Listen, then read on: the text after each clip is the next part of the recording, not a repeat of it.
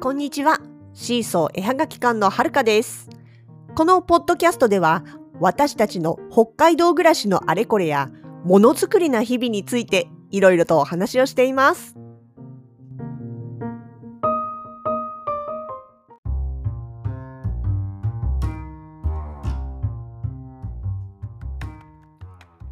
2021年の節分は2月2日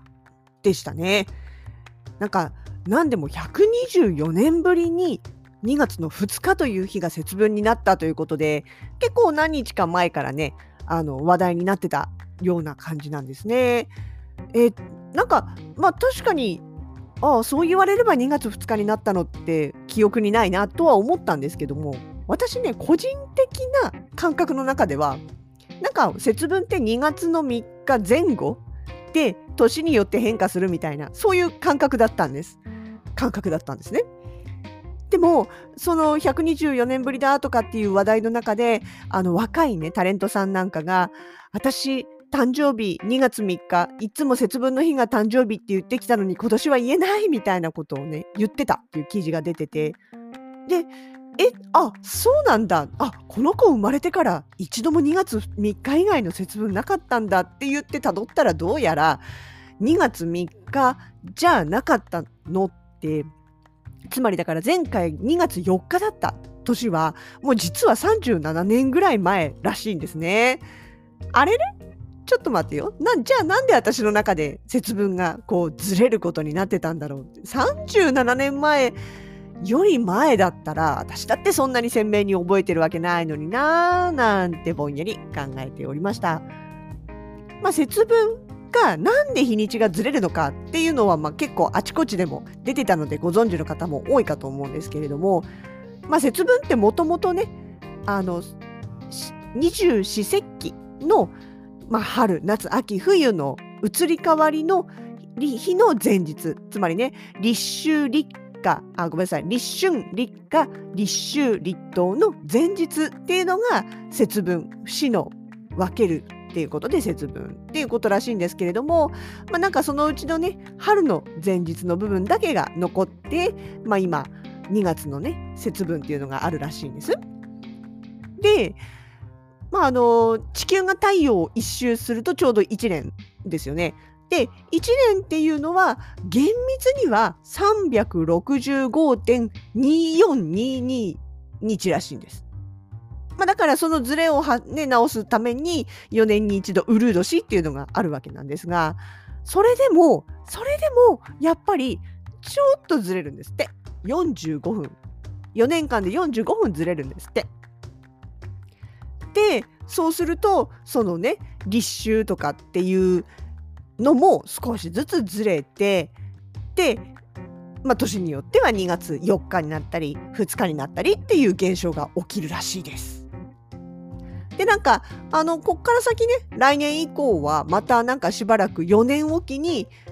あの2月2日が節分になったりとかするらしいですよ。だから次ねまた2月2日が節分になるのは2025年ですって。124年ぶりだったのがいきなりまたすぐ来ちゃうみたいなちょっとこう拍子抜けした感じもしますけれどもまあそんな節分ね、えまあ毎年、その年によって結構ばらつきはありますけれども、今年はね、うちもしっかりやりました。えーっと、ほのかさん主導でですね、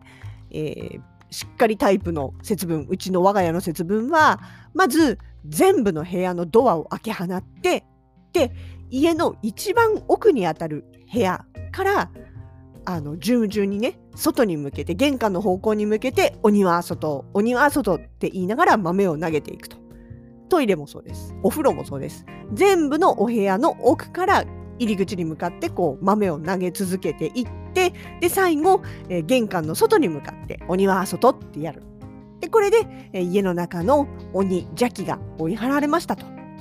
で今度は逆に外から内側に向かって福は内福は内って言いながら豆を投げると。そうやってまあ各部屋にね福の神を、えー連れてくると。でまいた豆もすぐ回収するんではなくってしばらくはね福の神様に食べてもらうっていう意味で、まあ、少しの間ね。そんな何日もじゃないんですよ。本当に少しの間その豆を置いとくっていうそんな感じです。で豆は、えー、関東育ちの私にとっては豆まきの豆はあの大豆なわけなんですけれども北海道はね落花生です。最初ねえ？でかっと思ったんですけどいや意外と回収しやすいしあの片付けも楽だしなんていうか見つけやすいからね大きいから。あ逆にいいんじゃない？と思って今はもうすっかり落花生派です。ただこれね誰か言ってたんだけど年の数だけ豆を食べるっていう時にどうカウントするかっていう話。大豆だったらほら一粒ちっちゃいじゃないですか。であれ一粒一粒だからそれを年の数っていうのは簡単なカウントなんですけどね。落花生ってさほら一つの殻の中に2つとか入ってるじゃないですか。それは1つと言うべきなのか2つと言うべきなのか。でね私とかほのかさんみたいな年になって落花生をね殻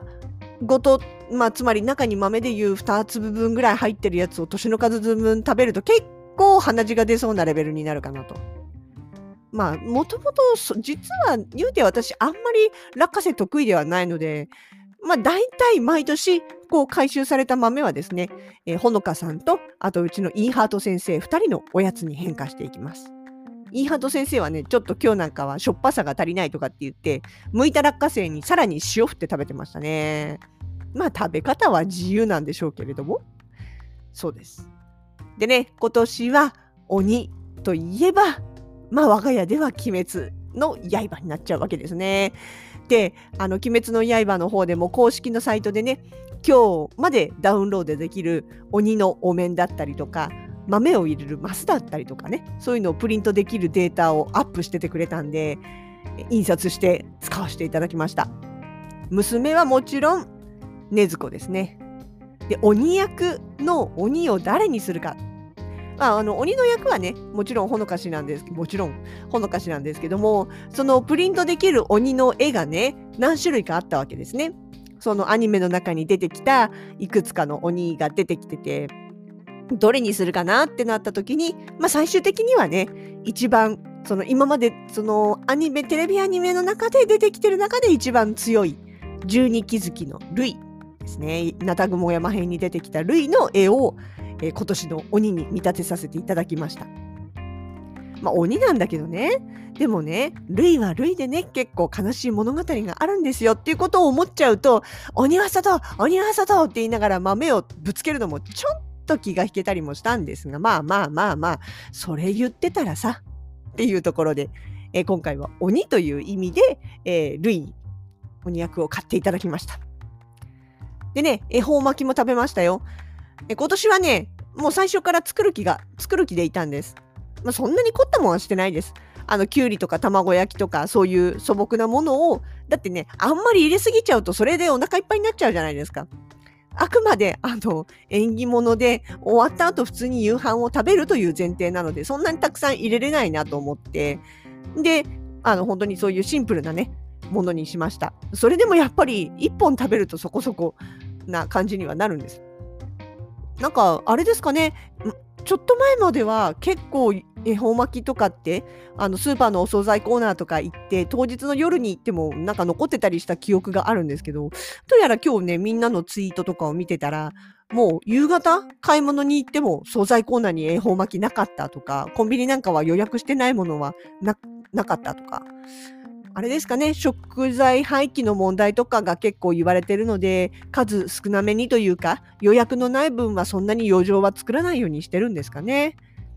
まあ、今年はもううちはその言ったように最初から作るつもりで材料も買ってあったので、みんなのツイート見て、あ、そうなんだって初めて知った次第です。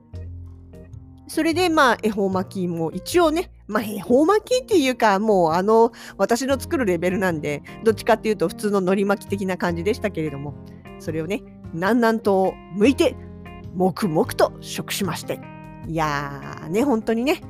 ここらでそろそろこうなんか空気入れ替わってまたハッピーにならないかなっていう願いを込めていただきました。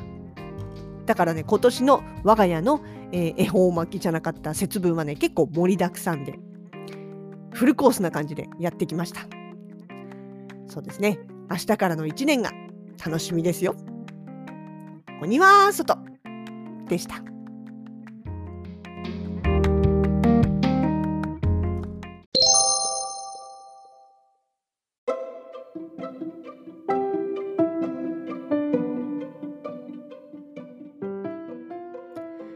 シーソーのラジログでは皆様のご感想をお待ちしております。ボイスはもちろん、Twitter や Instagram、Facebook ページなど各 SNS からのコメントでもお気軽にお声をかけてください。